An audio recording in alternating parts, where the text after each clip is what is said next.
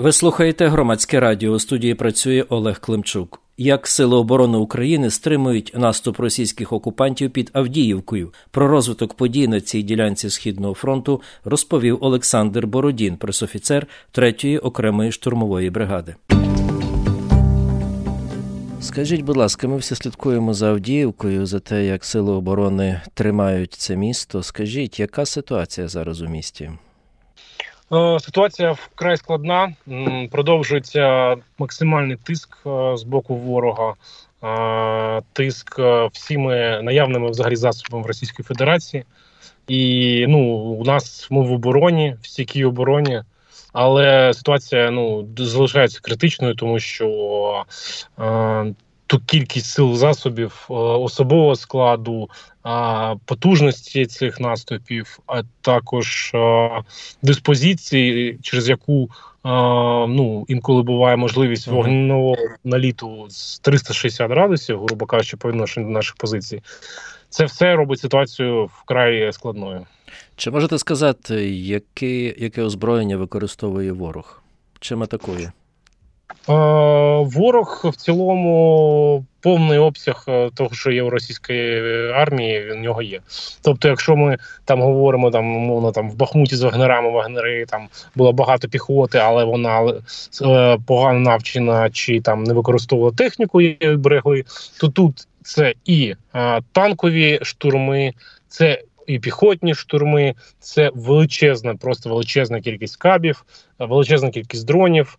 Е, робота авіації, е, СЗВ і таке інше. Тобто, от повний обсяг всього, що у них є, вони не економлять взагалі.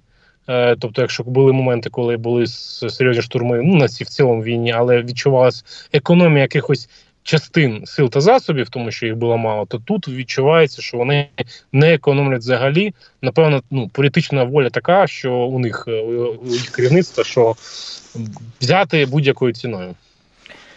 А яке забезпечення наших воїнів? Чи зберігаються е, шляхи поставки боєкомплектів і всього іншого? Е, шляхи поставки зберігаються, просто вони вкрай ускладнені. Е, тому що ну, там буденні логістичні маршрут, ну, логістична робота, яка є буденною на інших напрямках.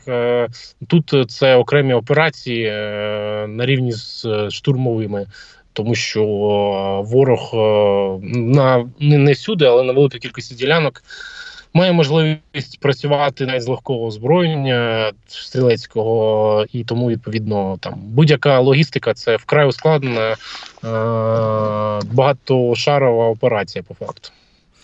Ще таке запитання щодо Авдіївського коксохімічного заводу. Він яке яке взагалі стратегічне значення має утримання цього заводу, контроль над ним? Він же ж, мабуть, не працює вже, зруйнований фактично, ні? Е, для військових е, такі об'єкти, вони ну так безумовно, що він не має ніякої цінності цивільної. Це в першу чергу це не справа там працює, не працює, чи щось там залишилось. Робота в забудові це потребує місць для утримання там позицій. Особливо, особливо при таких натисках, при таких штурмах, і і особливо а, при кількості кабів, то такі забудови важливі, безумовно.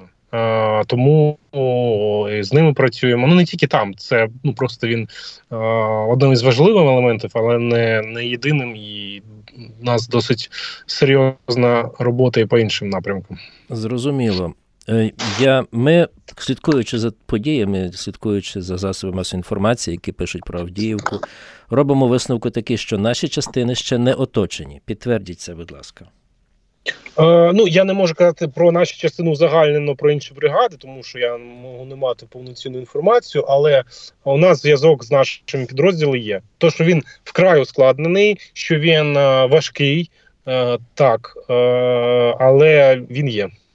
Ну і можливо ще таке коротке запитання. А на вашу думку, за яких умов залишати підрозділи Сил оборони в Авдіївці вже не буде потреби? Е, ну розумієте, це питання до керівництва, військового керівництва країни, тому що все ж таки я не бачу такої широкої площини е, там стратегії е, подальших планів. Я можу дивитись тільки на рівні бригади, як військовослужбовець. Тому ну наразі. У нас є ми в стійкій обороні, це наша задача, і ми, власне, ну до цього ще на самому початку ми робили ще й рейдові дії. Зараз ми в стійкій обороні і, власне, ну і працюємо звідси. Тут знаєте, в такій ситуації тут важко, як вам сказати, е, настільки динамічно змінюється ситуація. Буквально кожну годину, що дуже важко взагалі щось говорити наперед. Ну, по-перше, прогнози це явно не до мене, я військовослужбовець. А по-друге, настільки все може змінятись дуже різко, що ну я не думаю, що якісь плани чи прогнози, чи щось таке я можу дати. Це був запис розмови на хвилі громадського радіо. Нашим гостем був пресофіцер 3-ї окремої штурмової бригади Олександр Бородін. При мікрофоні у студії працював Олег Климчук.